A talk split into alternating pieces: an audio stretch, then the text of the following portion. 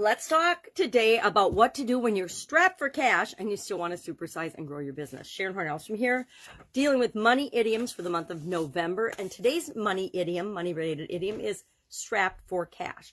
This is one of those idioms that's been around since the mid-1800s. And it, of course, means to not have enough money, not have enough funds to want to do what you want to do when you want to do it, or just be short of cash.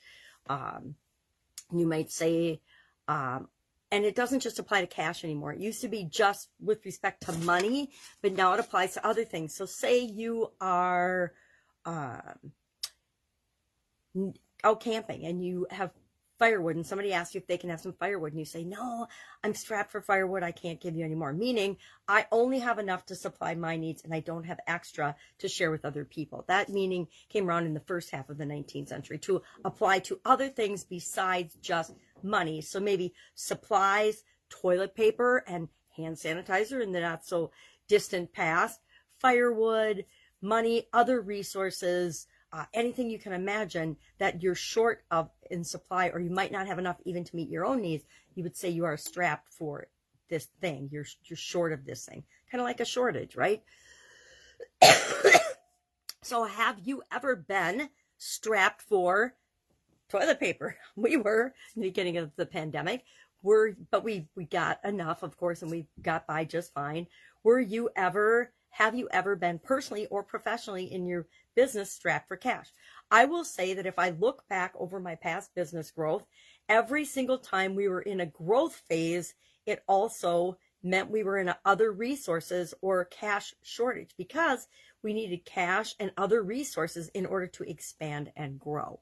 And so oftentimes we find ourselves in cycles of being strapped for cash. So what do we do about it? What are some things we can do about it? Well, number one, we want to make sure that we're not irrationally doing things that will get us in more trouble. We're not going to borrow money from loan sharks. We're not going to take out super duper short-term high interest rate financing. We're not going to go to hard money lenders, probably, depending on the nature of your business and the nature of your current need and requirements.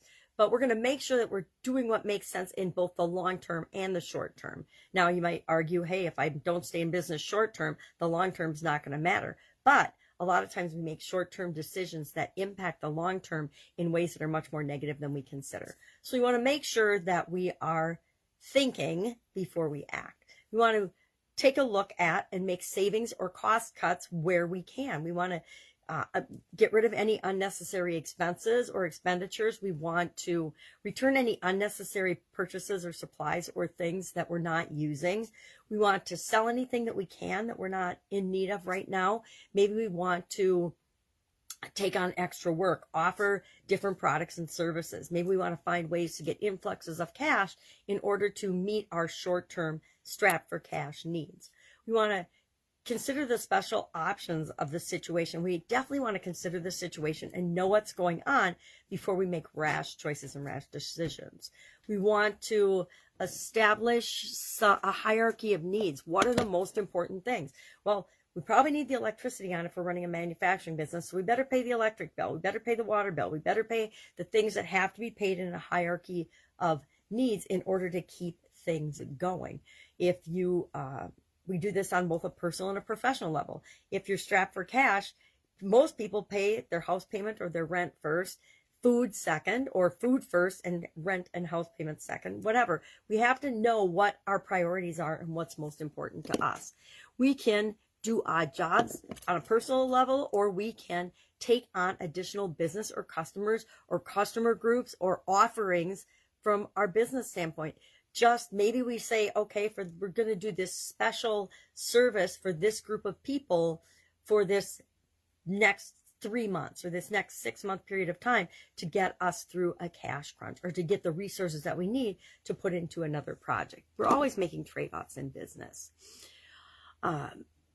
You might want to borrow from your peers or create joint ventures with your peers in order to create different ways of growing and supersizing your business. I do a lot of that. I do a lot of joint ventures, especially for resources and specialties that aren't in my wheelhouse. Instead of going out and learning a whole new thing and getting certified as a different modality, I will just bring in that expertise and add it to our company's repertoire versus going out and doing it all myself. Now, in the olden days, I used to do it all myself, but the older I get, the smarter I get, and I stop doing that. And I look for people that are already doing the things that I want to do. And a lot of times they'll come in an agreement that isn't cash out of pocket. So you can make equity agreements, you can make partnership agreements that everybody gets a percentage of the profits, not having to pay for those services and products up front.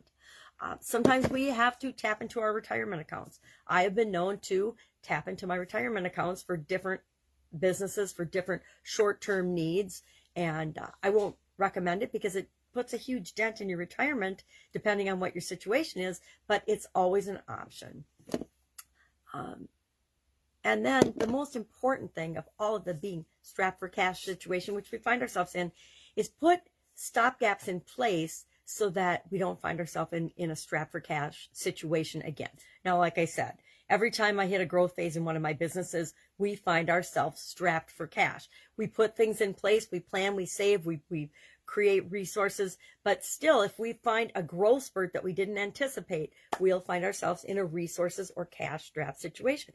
And it's just a matter of having processes and systems for dealing with it automatically, preventing the unnecessary ones, but then embracing the growth-related supersizing our business type strapped for cash situations and actually making sure that we're using those as our stepping stones to growth. All right, love to know your current way of dealing with situations where you find yourself strapped for cash. Lots of people have had a lot of experience dealing with this over the last couple of years, given the COVID pandemic and the impact it's had on millions and millions of businesses worldwide. So we all have a lot of wisdom and a lot of experience to share with one another. Please do that in the comments below. Any questions, hit me up and ask. Otherwise, I will be with you tomorrow for another money-related idiom for the month of November. Have a great day. I'll see you tomorrow.